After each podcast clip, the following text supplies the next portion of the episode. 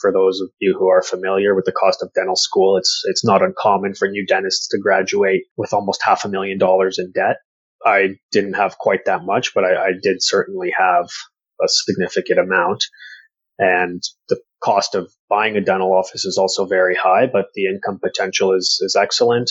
The lifestyle, which is really what pulled me towards it, is excellent as well. I only work four days a week currently.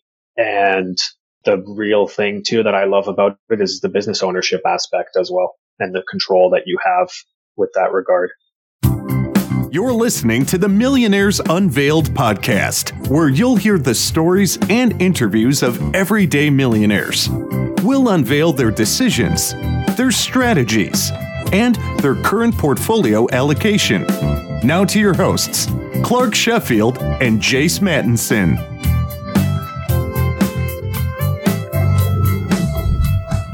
Welcome back to another episode of the Millionaires Unveiled podcast. This is episode number 188. Clark, how's it going? What's going on in your world?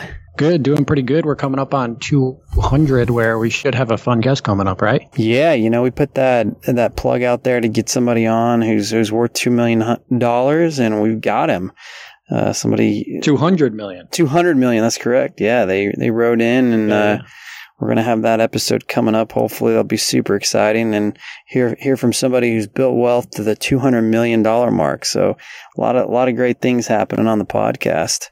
Talking a little bit before the show, just you know, as things start to to take shape here, what what hopes to be somewhat of the end of the, the pandemic here. I think a lot of people are, are getting vaccinated and, and masks are, are are coming off in some places. And maybe answer this question, Clark. You know, we came across a few polls and stuff that had changed with some data that habits or you know how has the pandemic changed your thought about wealth building and money and has it changed anything for you specifically Yeah, I think it's, you know, I'll answer that. Let me just first answer the, like the article we read. There was a New York Times article about what millennials and others think about money after going through the pandemic. And a couple things they mention is number one, it is people shift towards what matters most in life. I feel like when I read that article, that's really what was talked about was, hey, what, you know, what's more important? And people talked about moving closer to their parents or spending more times with their kids or a certain spouse quitting a job or changing jobs. So that's one job, or uh, that's one thing that people mentioned. I think for me, it's just, I think there's part of that, right? Like, hey, what's more important and what do you really want to do? You know, do you love what you do? Do you love your job? Do you love the path you're on? And do you need to make adjustments? So I think that's what it's been more for me. I think others probably have looked at asset allocation and where they're invested and where their money is, and they've wanted to change that. I haven't had that as much, but I think that's certainly a, a certain element. And then I think a lot of people have focused more on passive income, right? Like, hey, what can I do? Mm-hmm. I don't want to always be beholden to a job. I need to start getting some passive income. So, as I read that article and thought about the issue, those are kind of the three things that stood out to me. What about you? You know, there's a couple things. One is that the, the, marker for those to be considered wealthy dropped by seven hundred thousand dollars. So it used to be in the same type of respondent surveys, two point six million, and went down to one point nine million. So quite a significant drop. Also, the number of people that identified as themselves as savers went from sixty four percent to eighty percent. So definitely people refocusing I wonder why. What does that mean? well, I mean, probably just maybe it was something that they hadn't considered, or you know, with the extra time on their hands, maybe people are, you know, looking at their finances more closely instead of traveling for work, or you know, doing all sorts of different things that that normally they would do. You know, it forced a lot of habit change, right? Well, the the pandemic did, whether it be how we work, or where we work, or when we work, or the routines people are in you know, there's definitely a lot of companies, you know, Instacart's one, right, that really took off. Uh, there's also all sorts of industries that really took off and some that really struggled. And so that habit change, I think people said, Hey, look, well, and then maybe some lost jobs. And so they, you know, consider themselves, Hey, nothing's guaranteed. Maybe I need to start saving more. So going 64 to 80% as people that were savers, you know, and then also the, the crazy thing about the, you know, the financial happiness number. So we always talk about that, what, $75,000 mark is where a lot of the, the, the data and the studies have showed for those that need to be happy in terms of like you don't get any happier making more than that. Well, the, the amount of money you know, net worth or dollars or however you want to put it fell from 1.7 million to 1.1 million. So once again, another, you know, $650,000 decrease for what people thought they need to be happy, hmm. uh, which is interesting, you know, and I think maybe that's partly habit change or people yeah. deciding that you know maybe they don't need to eat out as much or i don't know but definitely some interesting takeaways from that and I think some of these habits for a lot of people will be here to stay you know going forward so be interesting to see how that how that takes shape over the next you know five or ten years and especially for our right. generation right what what what did the pandemic play into their decision making going forward into their you know 30s and 40s so last week we had Sherry, self-employed, net worth of just over a million dollars. She has seven rental properties and a small business.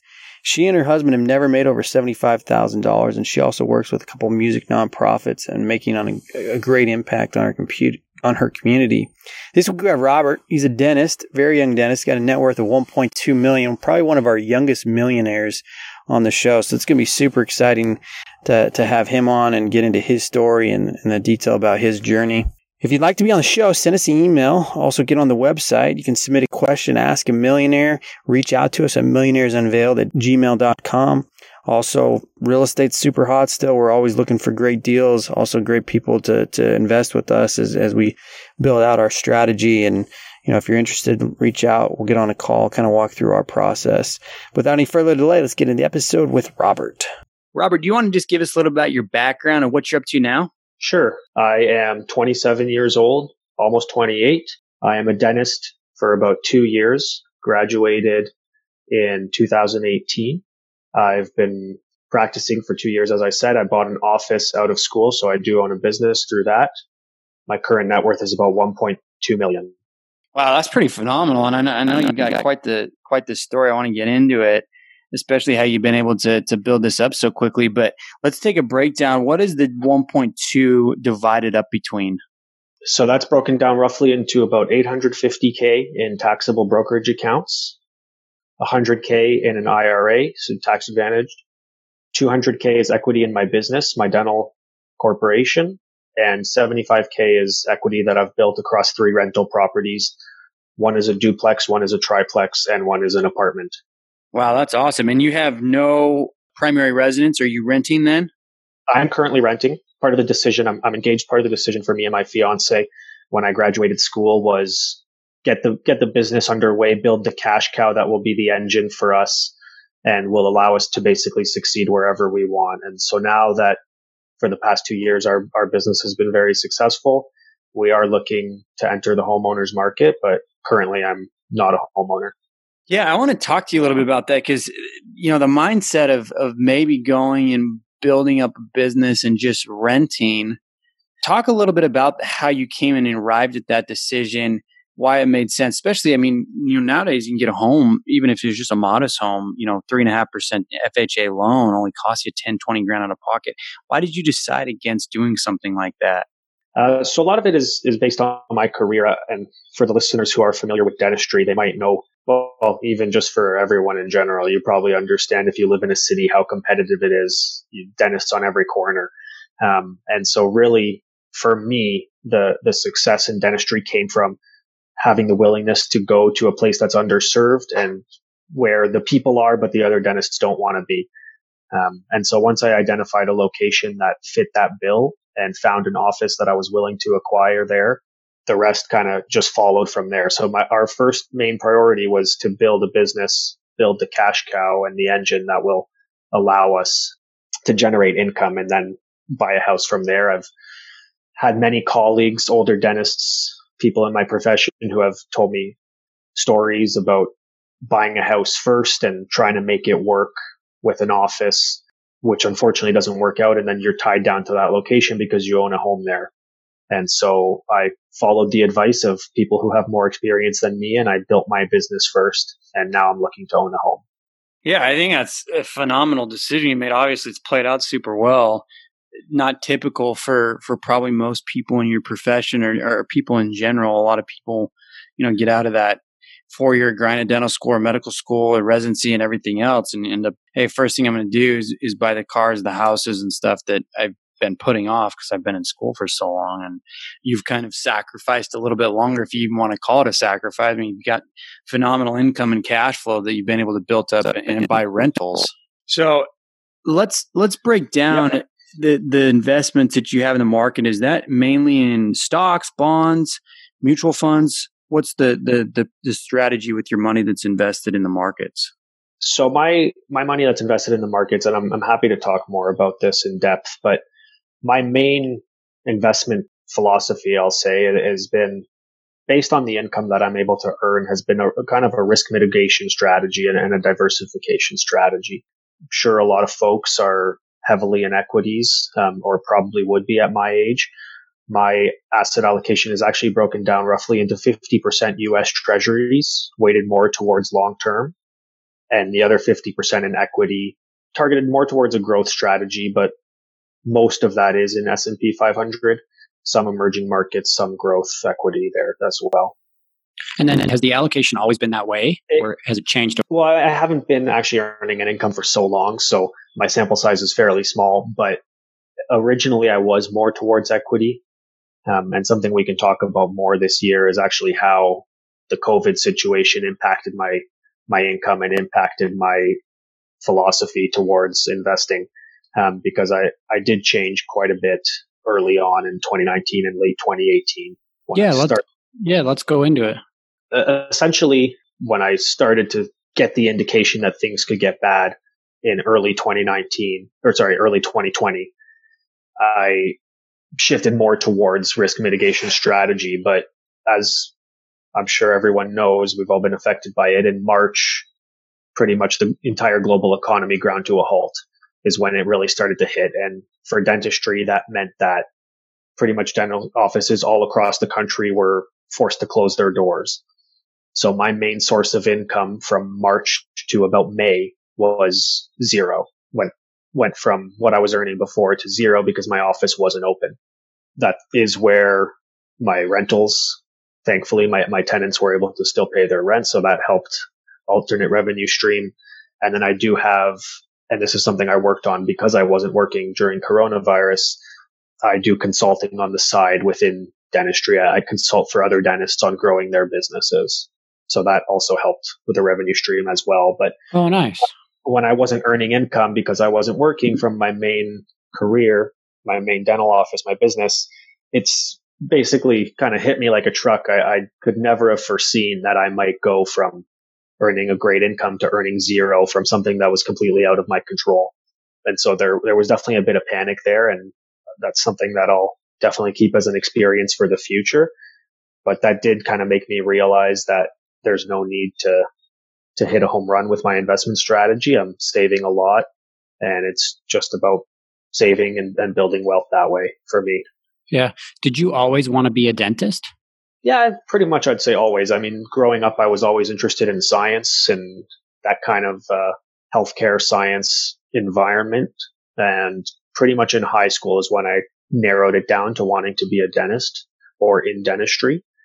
But I, I definitely knew even when I was very young that I, I loved science. I loved math, anything that piqued my curiosity that way. And, and science was, always did it for me because I think, Jace, correct me if I'm wrong here. I think you're the first dentist we've had on the show.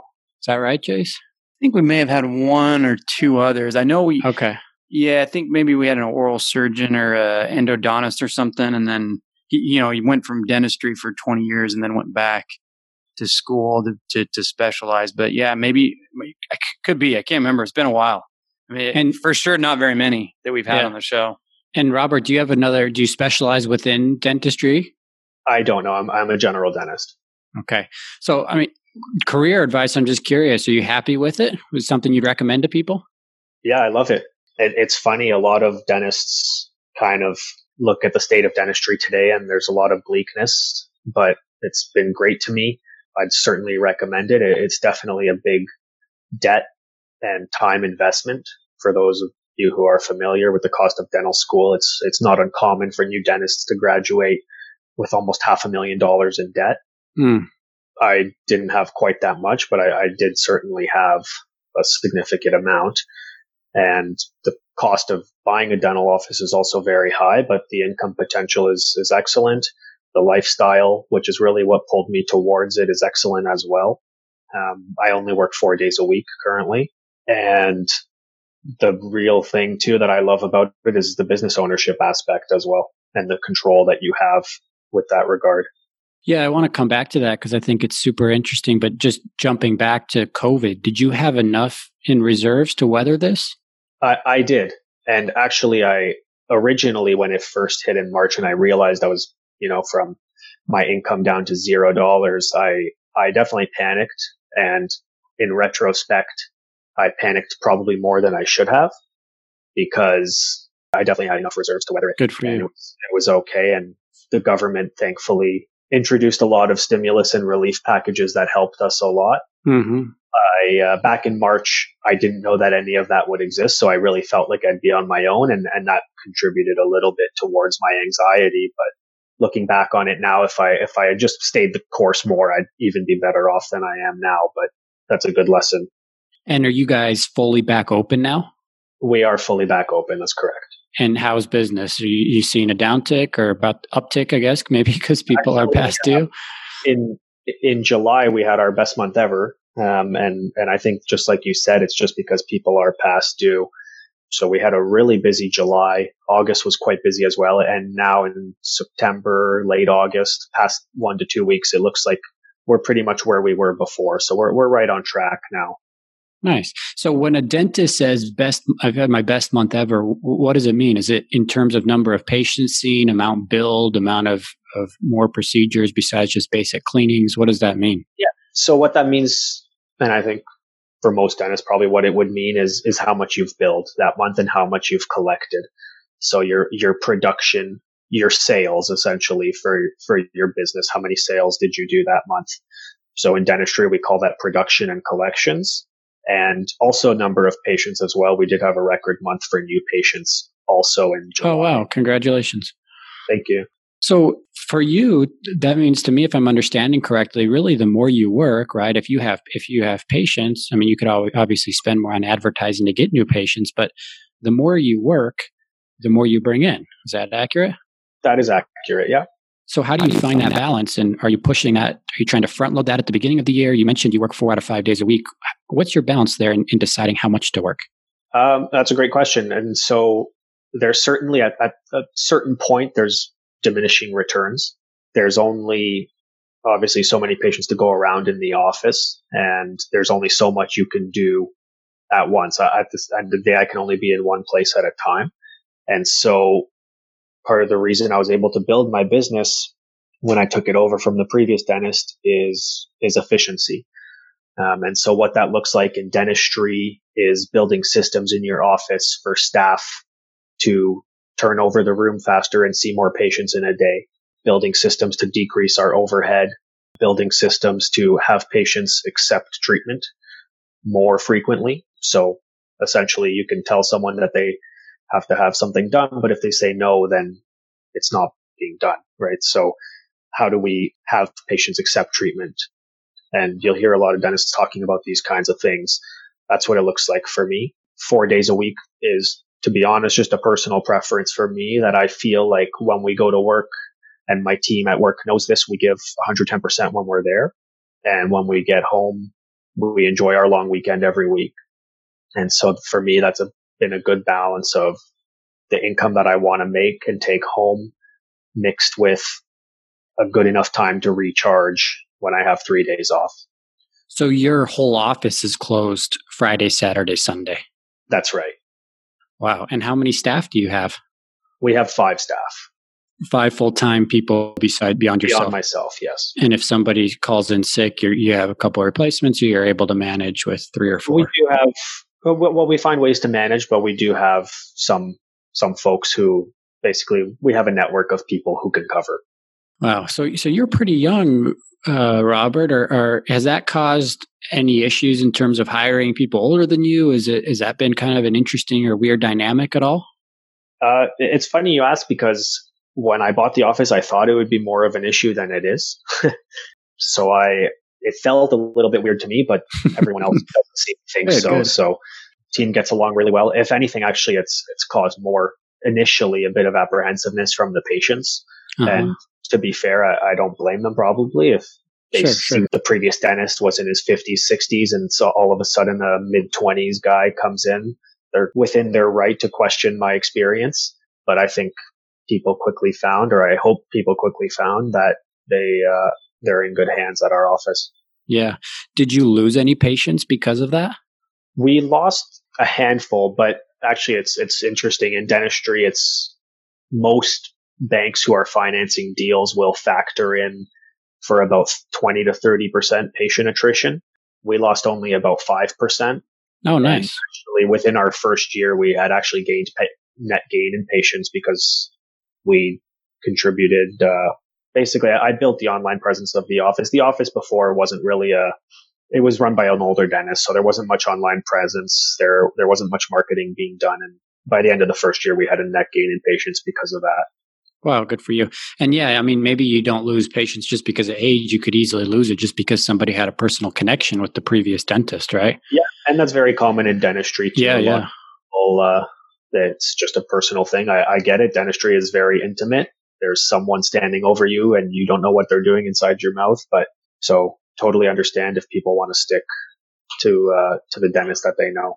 I was just thinking of a funny story when you were talking. When I moved to New York, I had to find a dentist in the city, and I, I just did some research, and of course, who insurance is covered. And I found this guy, and of course, I, I looked up reviews on him. And this review says his name's Dr. Kogan. Says Dr. Kogan is either a really good dentist, a really bad dentist, or just okay. I, I can't tell, and that's what makes me uncomfortable. I just thought that was pretty funny. Yeah. So you built out your whole website. Yes. There wasn't a website before. There wasn't. Um, and then also a big thing we did was our, our Google presence. So we got a lot of Google reviews. We went from basically having no online presence to being the number one most reviewed in our area. Oh, nice. And a few other things like that that we built. Yeah. So, as much as you're comfortable sharing, Robert, and maybe you've signed an NDA on the purchase, but let's talk about buying a business because I think that's unique and something we haven't heard much on this show when sure. you said, okay, I'm going to graduate, I'm going to buy this business, I guess the first question would be, where do you go about looking? Is it, you know, do you, do you partner with a broker? Do you look online? And then from there, h- how much did you pay and how much debt did you have for the business? Sure. So typically the way it works in dentistry is there are brokerages that, uh, keep in network with a lot of practice owners. And so they become aware of deals and post them online and share them with their clients. Um, another big factor of it, to be honest, is just marketing, or sorry, just uh, networking, I should say. And so just reaching out. Dentistry is a pretty tight knit community, so you can speak with supply reps, you can speak with accountants, lawyers. They might kind of have the inside scoop on who's looking to sell their office. So in my situation, it was a deal that was off market. It wasn't through a brokerage. It was through a common mutual, not really mutual friend, but basically a colleague the office, when you buy a dental office, the main thing you're paying for is what's called the goodwill. So it's an intangible asset, which is basically the value of the patients. Um, it's not like you're buying a hard asset that you can flip. It's not like real estate. It's, it's more intangible than that. And so my office was purchased for about 1.2 million. And that's, uh, I now have 200k in equity in that and the office was billing. So when I talked earlier about production and collections, it was collecting um, about 500k, or sorry, it was it was cash flowing about 500k. It was collecting about one million, cash flowing about 500k, and we've grown that now to collecting about 1.5 million and cash flowing close to 800, 750, 800k. Wow. And and do you think of paying off the business, or how is that financed? It's it's interesting. Actually banks really love to loan to dentists and so almost 100% of it was financed. It's uh, not really typical in dentistry to make a big down payment or it's not really necessary i should say. So i do pay it off. There obviously is a term on the loan and i can make additional payments towards that which i've done a little bit. Um, but the interest rates are fairly low just because it's very favorable for banks to lend to dentists. What is the interest rate the interest rate's okay, around 3%. So similar to maybe where real estate is now, or a little lower, yeah. right? Yeah. And so go ahead, sorry. If you got into it now, it might even be a bit below that. Um, when I got into it is 2018. And do people refinance their their what do they call it a dentistry loan? Yeah, it is possible. It is possible to refinance, and it's something that I've explored with my accountant and my lawyer as well. Wow. Well, congrats on your success. I mean, that's amazing. Taking the cash flow from 500 to 800 a year, being young and, and I mean, amazing. Amazing. Thank you. Do, do most people do that, Robert? Do most dentists just come out of, of school and look to purchase or just do some train under people for a while or pre train under a previous dentist rather? I'd, I'd definitely say it's atypical. Um, I do have a few colleagues, and, and maybe it's just a bias of myself that I've surrounded myself with those kinds of people. But a few of my colleagues and friends have owned right out of school. Um, but the vast majority of dentists who graduate either go into associateship, which is when you work under another dentist. So, for example, if I were to hire another dentist in my office, I would have an associate. So that's what an associate is. Or it's very common as well to do a GPR or what's called an AEGD, which is almost like an extra year of training. Interesting. So, it, it, do you think most go that route in in becoming an associate, or most decide to buy their own practice and, and become a business owner and fill the dentistry? No, definitely most most out of school. I'd probably say over ninety five percent choose to become an associate. Okay. Uh, it's it's quite rare that someone owns an office out of school. I knew uh, basically in first year of dental school that it was something that I wanted to do, and so I worked really hard learning the ins and outs of the business of dentistry while I was in school. It's not really something they teach you in school, unfortunately, um, even though it is such a big part of what we do. And so I think that's part of the reason why it's atypical for people to own out of school. They they don't feel the confidence on the business side, um, and at the same time, they probably want to build a bit of their confidence clinically as well and practically, actually, in the profession. Yeah, yeah, no, that makes sense. So, Robert, you've built up this great net worth and and along the way you've invested in a couple of rental properties. How come you decided to go into rental real estate? So again, it, for me, it was just a diversifier, a risk mitigation, and cash flowing deals worked out well. So the main aspect for me was was the diversity that real estate offers.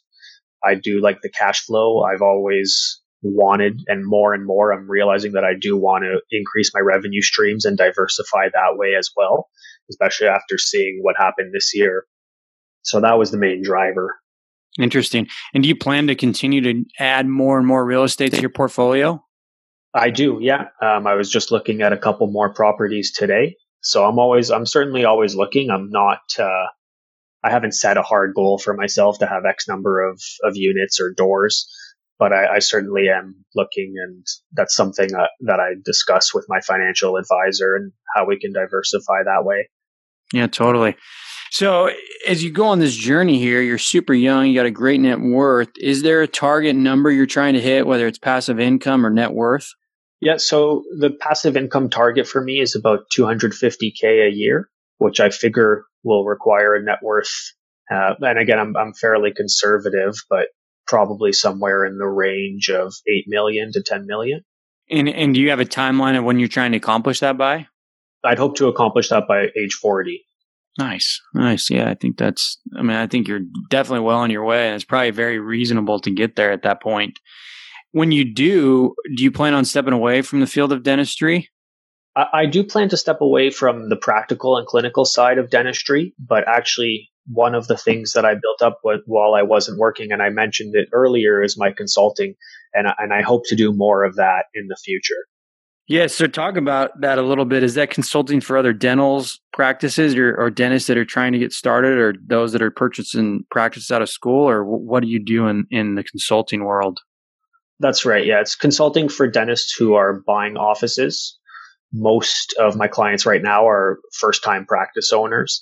And so it's consulting with them on what to expect as far as the transition to owning a new office. Um, and again, drawing on my experiences and doing that with my office. Uh, everything from how to schedule efficiently, how to build systems, how to present things to patients, how to hire the right people for your office, really everything from the top down and, and building a successful dental business. Yeah, interesting. So I'm curious just on that front and jumping back to your own business how do you decide how much to put back into the business? I know you don't, there's not necessarily big day to day, but you could still spend more in advertising. You could hire additional staff. You could try and get a team up with another dentist. How do you decide how much? And, and is that part of the plan is to continue to grow this? Yeah, it's a good question. Um, and I've set targets for my office of, of how much I want us to be collecting, how much I want us to be cash flowing. I'm actually ahead of schedule. When I bought the office two years ago, I, I figured that I'd be where I am now in probably still three to four more years from now. So we are ahead of our targets, but and now it's just a matter of balancing. I'm happy with working four days a week and our office has the number of patients to support that comfortably. So we are, we are basically exactly as busy as we want to be. We're always take new patients, but from that aspect, um, we are where we want to be. And so now it's just a matter of building efficiency. And so when I reinvest into my business, it's not necessarily marketing, but maybe tools and technologies that allow me to be more efficient. Um, for example, one thing that we introduced this year is live online booking into our schedule. So that's saved us a lot of time of our receptionist having to call people and confirm appointments. So, so little things like that that build our mm-hmm, efficiency. Mm-hmm. Do you think about opening another office? It, it's interesting that you ask because originally I thought I would, um, but this office has basically seeing the success that I've had in this office. It's kind of given me some pause, and I've thought to myself, if I can just grow this probably just a little bit more, I can be pretty comfortable in this one location. And my stress level um, now is is fairly comfortable. Right, For the right. first six six months of owning, I it was difficult, um, certainly, and I probably lost about ten pounds in that first six months because of sleepless nights and just not eating and, and being overwhelmed with learning a lot of stuff. Even though I tried my best to learn everything I could while in school, there's always things as a business owner. And I'm sure any business owner can tell you this in any industry that just catch you off guard. And it, a lot of it is just learning as you go and playing things by ear. Of course. Yeah. Yeah. I'm curious do all your employees or staff or the people that work with you, do they know how you're doing financially? Are they aware of all that? Do you make it known or is it more tight knit? So they know how the office as a whole does financially. They don't know exactly how much I'm taking home, but we do have goals that everyone in our office is aware of because it is tied to a bonus system that we have for our employees. Oh, very um, cool. So all of my employees actually are, are paid above average for the area. Um, and a large part of that is because of our bonus system. And did you come up with that or something you heard from another dentist or business? That's something I implemented myself. Good for you. Good for you. It's awesome. So, looking back on this whole journey so far, I mean, you're obviously young, but are there a couple things that you can pinpoint and say, hey, that's what made me so successful financially or in your career or with the business? And and that's what made me a millionaire. There are a couple things. Is it was it your drive? Was it your ability to take a risk early and buy this business? Is it long hours? Are there a couple things you can point to? Yeah, I mean, I, I think it probably started young. All credit to my parents who always raised me um, and were open about money and and how bills work and how expenses work and how income works. And so I think from a young age, I always had a drive certainly to track my finances and and build basically a, a kind of a an empire of my own.